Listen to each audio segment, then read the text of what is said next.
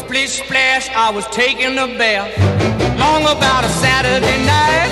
Yeah. 점심 먹고 유쾌한 시사 디저트 한 입. 최영일의 시사 본부.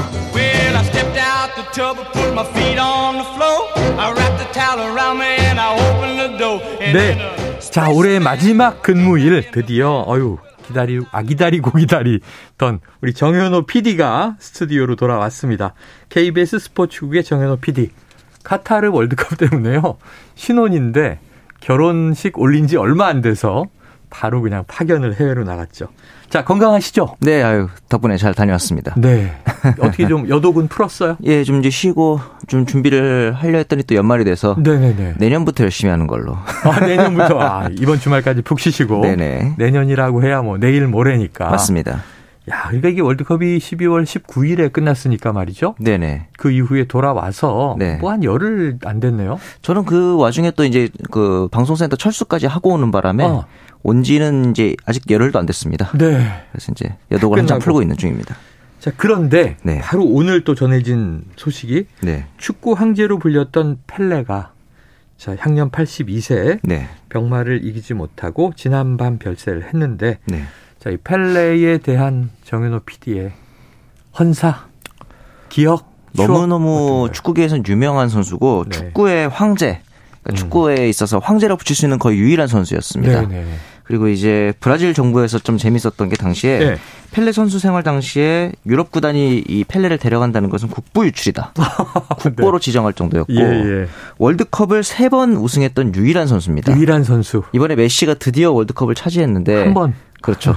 그럼에도 불구하고 펠레 아성을 넘기에는 어려울 것이다라고 보는 전문가들이 많은 이유가 네. 이 클럽에서의 성적도 압도적이지만 한 시즌에 150골을 넣은 적도 있습니다. 예. 물론 이제 그 공식 기록과 비공식이 섞여 있긴 네네네. 하지만 이런 선수가 역시 어, 세 번씩이나 월드컵을 제패했다는 점에서는 메시도 아직까지는 가야 할 길이 있는 게 아닌가 이런 음. 얘기 있었고 사실 이 펠레가 2021년 9월부터 암투병을 하고 있었죠. 네네. 그러면서 이제 두 메시라든가 은바페 이런 세계적인 선수들의 추모가 또 이어지기도 했고요. 네. 마지막으로 남겼던 유언이 아모르 아모르 그리고 파라셈프레 하면서 사랑하고 사랑하고 영원히 사랑해라 이런 얘기를 또 남기기도 했습니다. 어, 유언은 사랑이네요. 그렇습니다. 네. 근데 그럴 만큼 이 전 세계 축구 팬들에게 사랑을 받았던 가장 완성형에 가까웠던 축구 선수가 바로 이 펠레가 아니었나 싶습니다. 인간으로 이 스포츠맨으로 가장 완성형에 가까웠다. 이건 음. 뭐 대단한 찬사죠. 네. 자, 스튜디오에 한 달 반 만에 돌아온 우리 정현호 PD. 이번 카타르 월드컵이 보니까 스포츠 PD가 된 다음에 세 번째 월드컵이시라면서요? 그렇죠. 네네. 자, 어떤 월드컵으로 기억에 남겠습니까? 그 전까지는 제가 제작진으로 이제 참가를 했었던 이번에는 이제 그 코디네이터로 국제 코디네이터로 참가한 첫 그랬죠. 월드컵이었거든요. 네네. 사실은 뭐 당연히 처음 해보는 일이기도 하고 너무나 생소한 분야라서 힘든 일이 굉장히 많았는데 음. 어쨌든 좋았든 아쉬웠든 처음은 굉장히 누군가에게 각별하지 않습니까? 그렇죠. 제 입장에서도 이 카타르 월드컵이 어, 각별하게 처음이었다는 기억으로 음. 좀 강렬하게 남을 것 같습니다. 그럼 새로운 시장을 보고 왔어요? 맞습니다. 아, 그럼 창업해요? 아니요, 아니요. 이제 기존 상황에서 네. 메뉴 추가 정도라고. 저도 데리고 가요? 아, 물론입니다. 꿈도 영어로 꾸셔야 돼요, 근데. 예, 알겠습니다. 자, 이번 카타르 월드컵 뭐 네. 추가 시간을 철저하게 반영하기도 했고 네. 경기 운영에서 또 토너먼트전에서 유난히 승부차기가 네. 어, 정말 많았던 경기들이었어요. 맞습니다. 결승전도 승부차기로 끝났는데 네네. 자 이렇게 좀 경기가 길어지면 제작진 해설진 입장에서는 좀 애로사항이 커지지 아, 않습니까? 있죠. 일단은 제작진 입장에서 가장 네. 결정적인 게 뒷방송과 이 편성 시간을 조율하는 일. 네네. 그게 이제 가장 조금 어려운 일이고 어. 이 토너먼트에서 승부차기나 어, 연장전에 들어가게 되면 중간중간 쉬는 시간이 예정이 없던 쉬는 시간이 생기거든요. 네. 이때 이 그 10분이나 15분 이상의 시간을 어떻게 잘 어, 채워 넣을지 이것도 이제 제작진이 아, 가져야 되는 고민 중에 네네. 하나고 그래도 축구는 낫습니다. 왜냐하면은 시간이 정해져 있는 스포츠거든요. 그렇죠. 그런데 이제 가끔가다 야구에서 주- 우천 중단이 되거나 네네. 테니스 같은 경우도 어. 마찬가지인 게 이렇게 끝나는 시간 경- 경기 시간이 정해져 있지 않는 뭐 스포츠가 배구도 그렇고요. 네. 몇 세트 갈지 모르니까. 그렇죠. 그래서 방송 제작자 입장에서는 이 시간이 정해져 있지 않은 스포츠가 좀 제일 힘든 것 같습니다. 음, 그래도 축구는 그나마 좀 낫다. 그렇습니다. 자, 이게 현지에서 네. 꽤긴 시간 한 두 달 있었죠? 두 달 가까이 있었습니다. 그러면은 이게 업무뿐 아니라 네.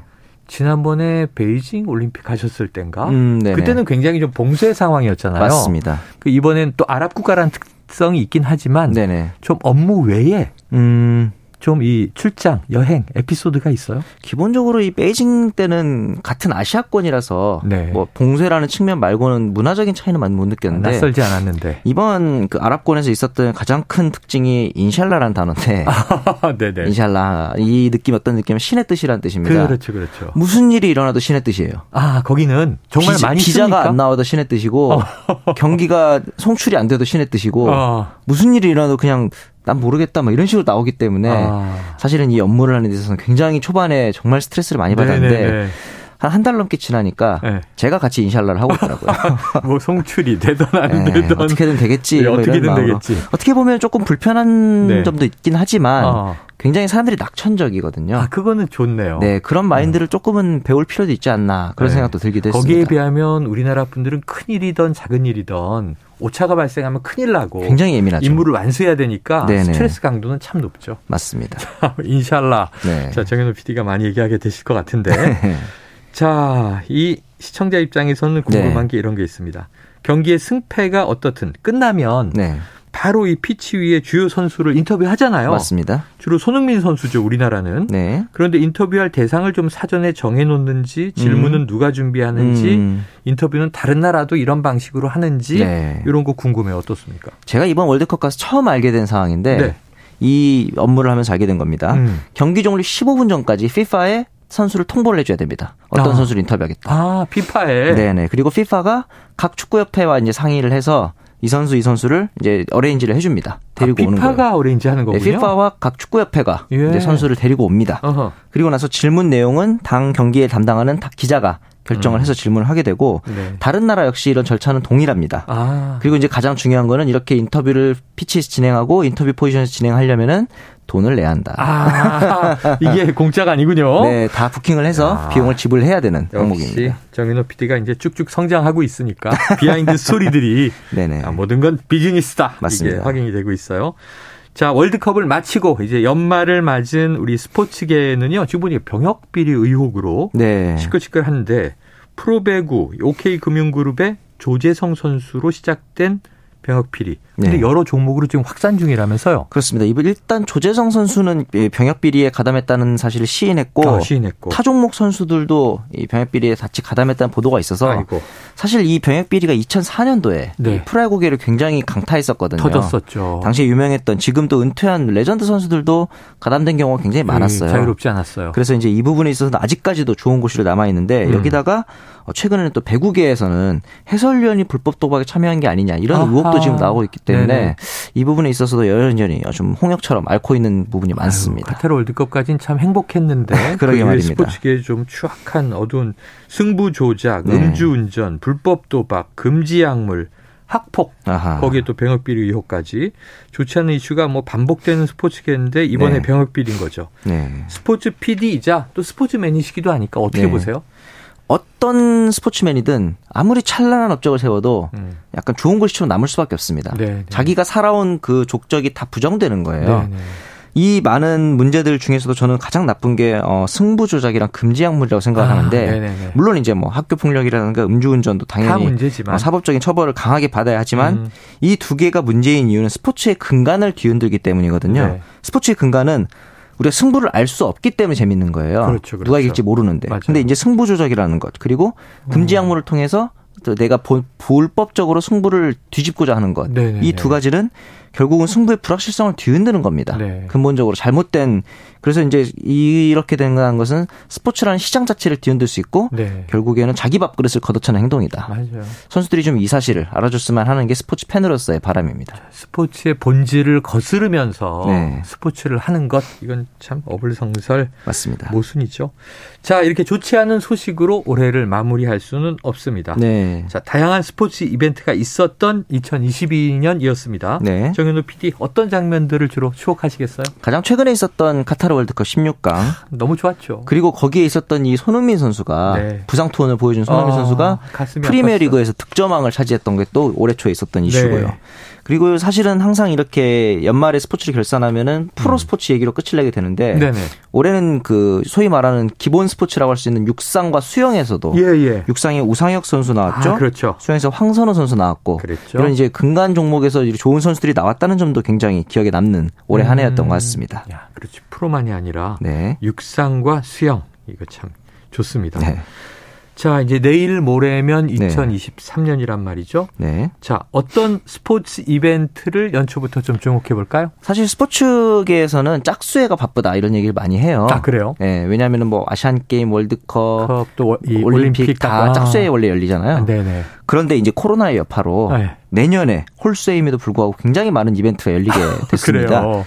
당장 이제 한두 달 있으면 3월부터 네. WBC가 또 열리게 되죠. 아, 그러네요. 네네. 3월부터예요? 당장 3월입니다. 오, 야구 시즌, 야구가 또 다가오네요. 개막 직전에 이제 또 마치 미리 만나보는 프로야구처럼 그러네요, 그러네요. WBC를 만나볼 수 있고 5월은 앞서 말씀드렸던 우상혁 선수가 출전할 다이아몬드 리그 아, 세계 육상이 또 육상. 이제 리그가 열리게 되고 7월에는 우리나라의 지소연 선수가 또 하나의 last dance를 할 수 있는 여자 월드컵이 또 열립니다. 여자 월드컵. 맞습니다. 이것도 좀 주목해 봐야 되겠다. 그렇죠. 그리고 9월에는 작년에 열렸어야 할 아시안 게임이 올해 이제 9월로 미뤄져서 열리게 아, 됩니다. 어, 굉장히 많네요. 그렇죠. 이렇게 되니까 홀수임에도 불구하고 마치 짝수회처럼 시즌 초부터 정말. 네, 정말 준비해서 해야 될 게 많은 상황입니다. 어, 지금 국제적인 행사만 말씀해 주신 거고 네네. 이 와중에 우리 또 프로야구 개막하고 보고 각종 프로 스포츠들이 네, 또 K리그도 어, 개막을 보고. 네, 하겠죠. 예, K리그도 좀 활성화 되겠죠. 맞습니다. 올해, 내년에는. 네. 당장 뭐 조규성 선수라든가 네네. 이번에 이제 관중들이 더 많이 들어오지 않을까. 아, 그렇죠. 스타들이 많이 떴기 때문에 그런 네. 생각이 됩니다.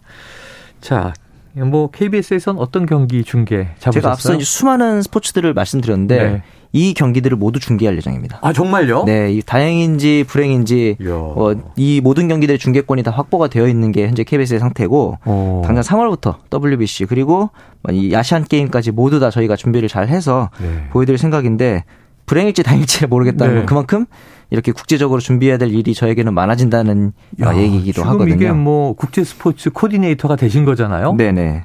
야. 모든 걸 제가 다 할 수는 없겠지만 네. 어쨌든 시청자들이 보기에 어, 재밌는 중계를 하려면은 저도 조금이나마 계속 신경을 써야 되기 때문에 올해도 역시나 어, 바쁜 일정이 될 것 같다는 생각이. 올해가 아니라 내년. 네네. 아 그렇죠. 내일 모레 아직 이후. 이틀 남았군요. 아, 이틀 남았어요. 벌써 2023년에 가 계십니다. 네네, 그렇습니다. 아이고 그래요. 내년에는 정현우 PD가 더 바빠지겠지만 음. 3월에 WBC 경기 상황부터 네. 또 우리 시사본부의 스포츠 본부장으로 아, 계속 역할을 해주실 것으로 기대해 봅니다. 네. 자 오늘 너무 말씀 감사했고요. 오랜만에 뵈서 너무 좋았고 새해 복 많이 받으세요. 새해 복 많이 받으십시오. 새해도 신혼입니다. 아 그렇죠.